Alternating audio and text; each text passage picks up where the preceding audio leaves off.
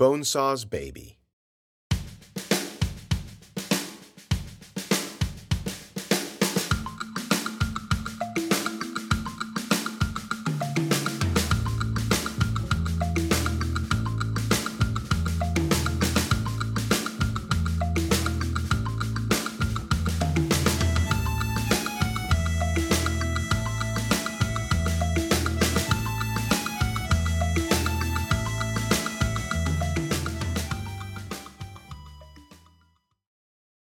Chapter 1 In which our boy is offered a new opportunity. Hey, how's it going? So I was minding my own, standing on the line, soldering the wires I was hired to solder, when all of a sudden I got a sense somebody was looking at me. Everybody gets that from time to time that feeling in your gut, that little tingle in your nerves, and then you look up and, well, sometimes it ain't nothing. Sometimes you get that feeling and end up whipping your head around like a goddamn parrot on a stick but there ain't nobody or nothing there, even though you could have sworn seconds before there was. Other times, though, other times you look up and a whole room full of twitchers with body mods is staring right at you. That's what happened to me the morning I got my ball squashed by a zombie wearing a video viewer. Yeah, but wasn't all them's wearing video viewers? Did all them squash your balls? Please, for a moment, imagine the longest pregnant pause in the history of knocked up comedic devices.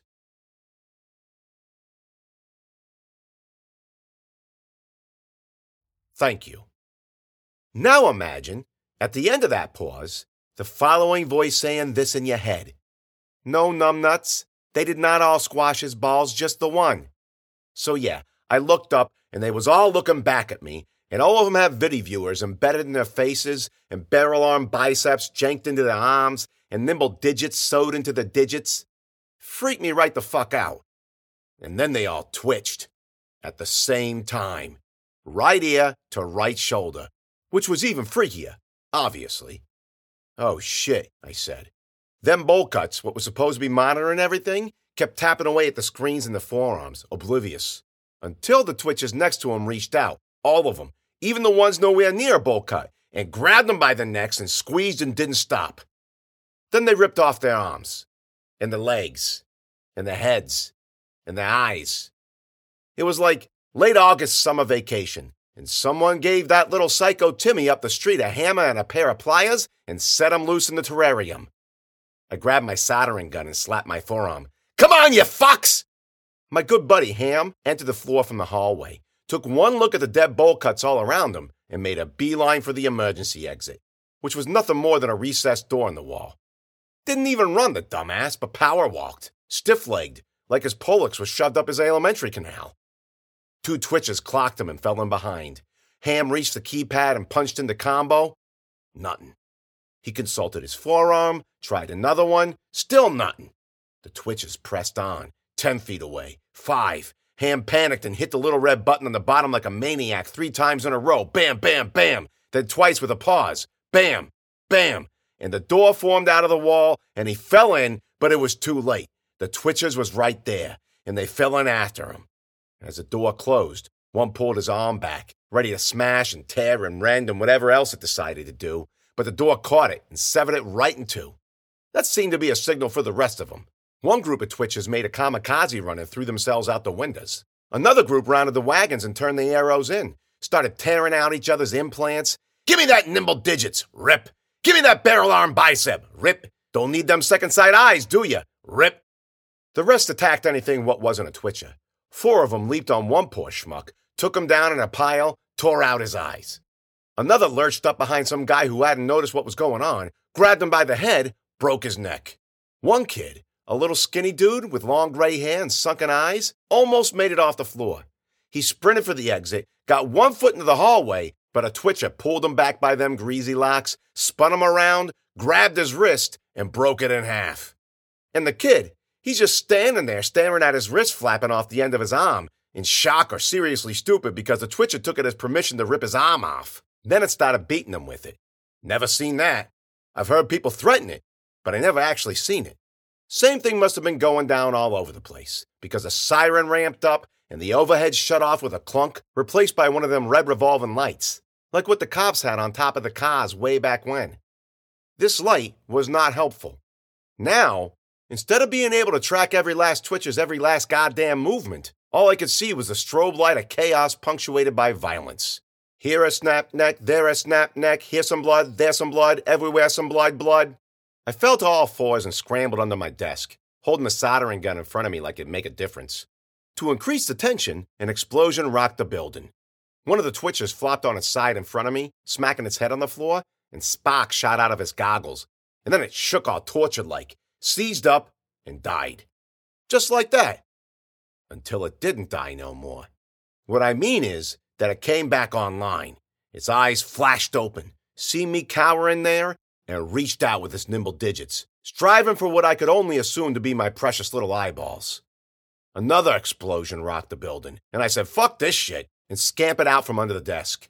Made sure to kick the twitcher first. Okay, I didn't just kick it, I stomped it, like a, a curb stomp, only without the curb. So, a regular stomp, I guess. Anyway, I stomped its face, stomped its head, stomped its neck until it was just a pile of mush and bone and gray stuff, and then I took off. Smoke filled the room, and little fires broke out of the walls, so taking the elevator wasn't an option, and sprinting down the stairs wouldn't get me out any faster neither. Plus, the hall was probably flooded with twitches, and I think I've established that them twitches wasn't fucking around. The only way I'd get out alive was to make it to Ham's door and hope it'd open for me. So that's what I did.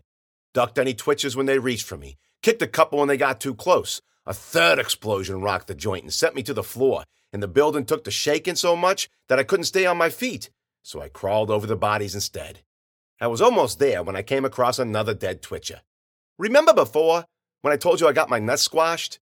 Well, I was halfway across this dead twitcher, pulling myself along, foot by foot, when I reached out and squeezed my nuts. No shit. If you got nuts, you know what a nut squeeze feels like. If you don't, well, I mean, it ain't like childbirth, I get that.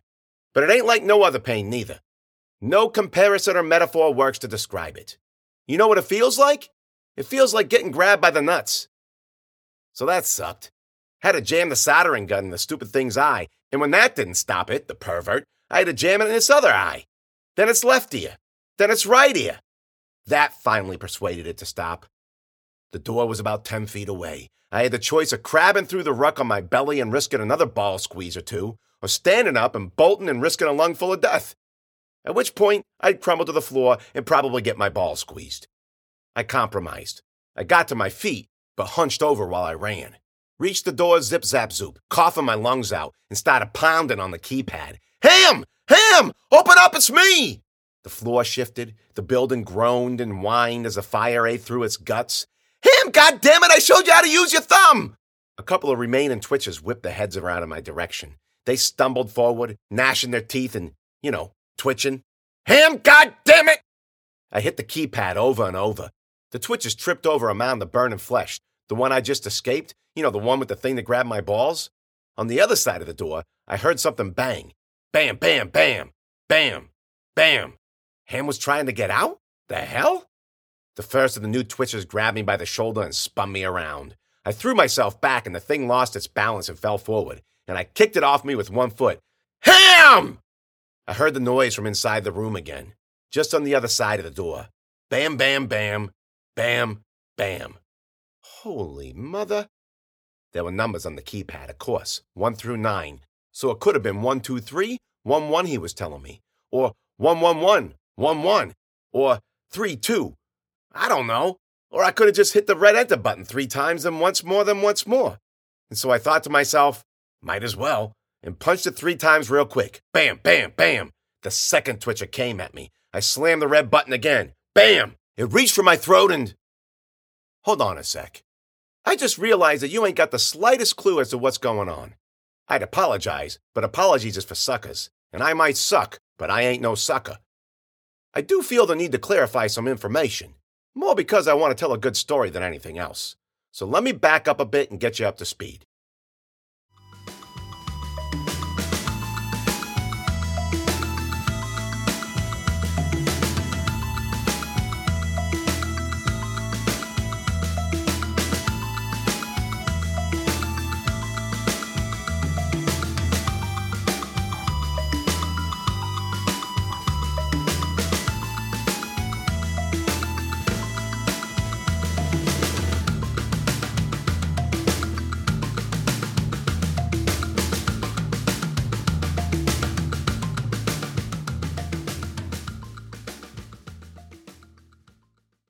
Here's the deal 44 hours before I got attacked by a bunch of assholes with body mods and got my balls squeezed, yeah, I ain't letting that one go.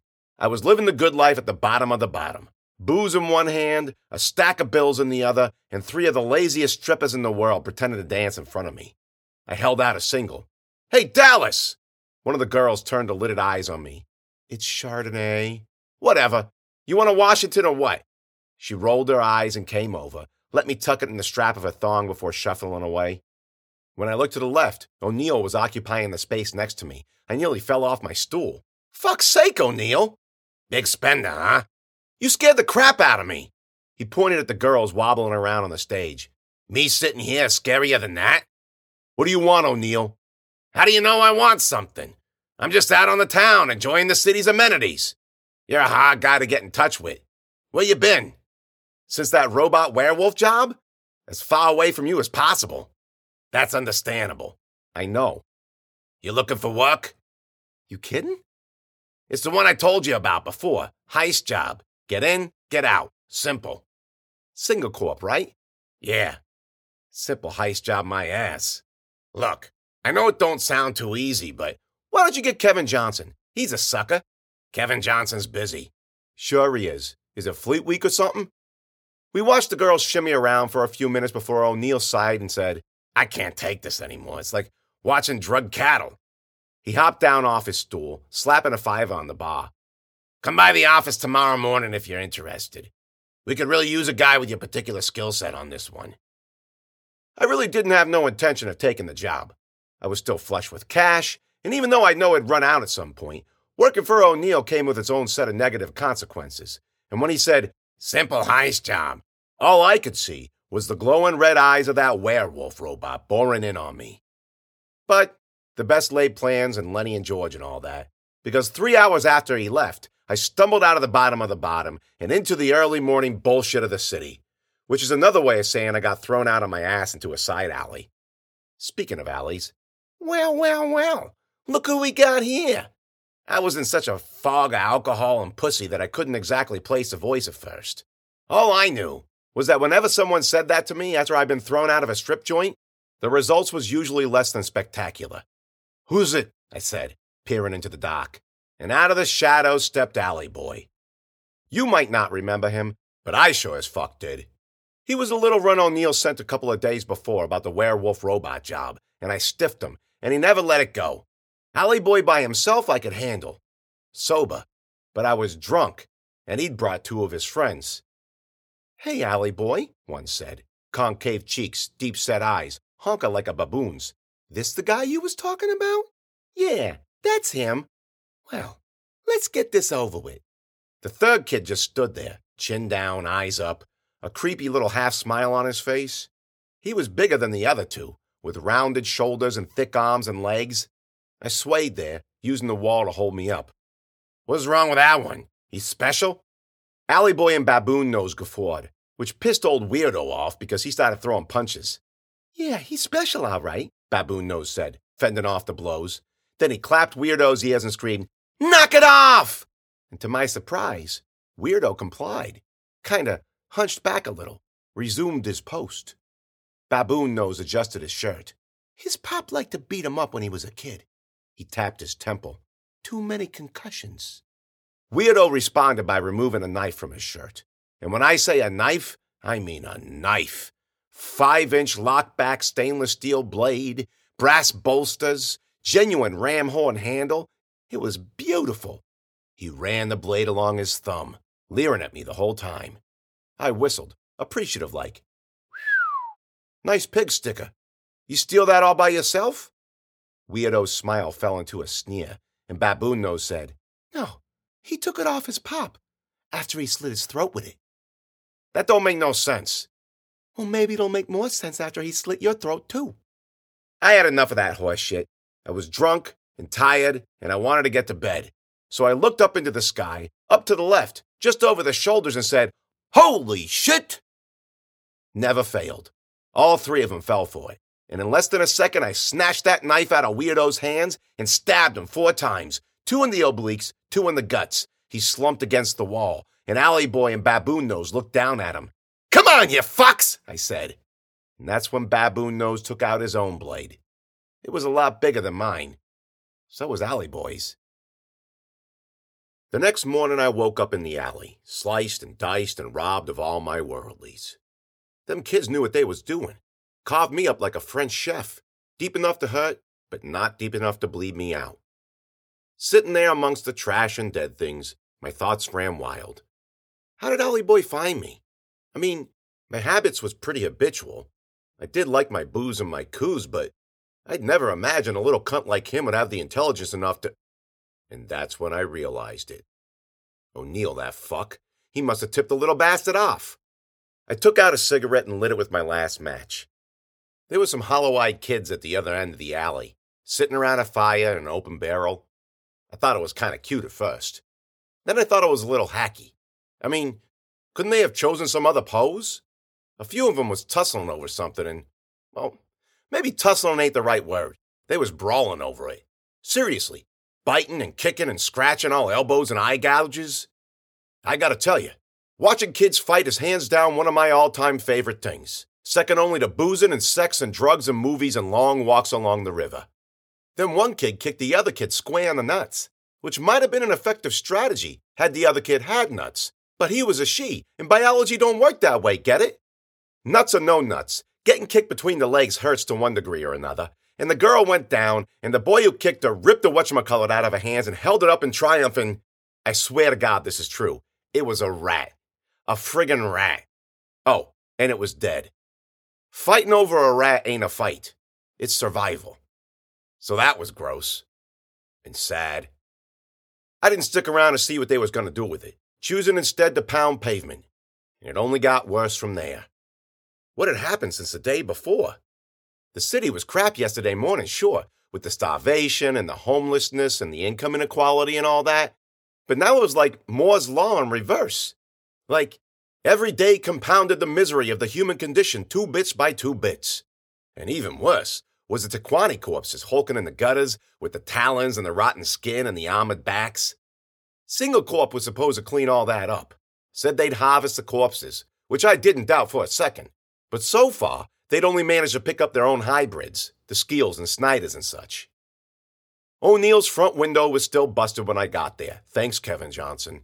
The front door opened with a ding, and Ruby looked up from her desk with them Coke bottle glasses. She looked like a frog, with elephantiasis of the eyes. What's going on with the ding? I asked. The ding? Yeah, the ding. Didn't you hear it? I heard it. I just don't care.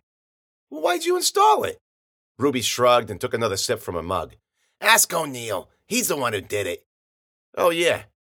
I got a lot of questions for that little fuck. He in? Yeah. Oh, good.